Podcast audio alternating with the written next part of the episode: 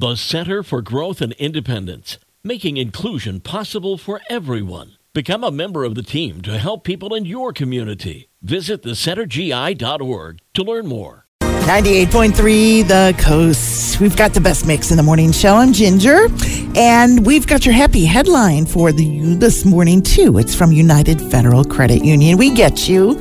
All right, this is a story about a teenager who nearly lost her life but was able to recover and pay it forward.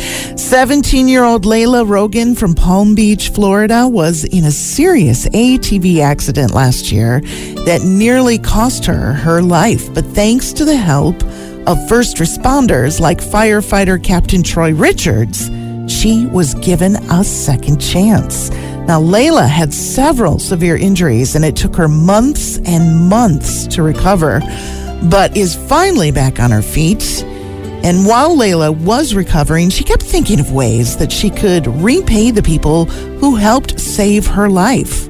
So now, she's delivering food to all 52 fire rescue stations in Palm Beach County, the whole county. She says, You know, I just thought go big or go home.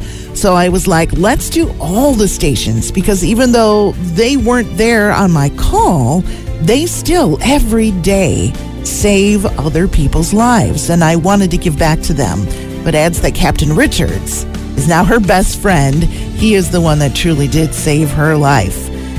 That is a wonderful payback, and it's today's happy headline. Thanks to United Federal Credit Union. We get you from 98.3 The Coast.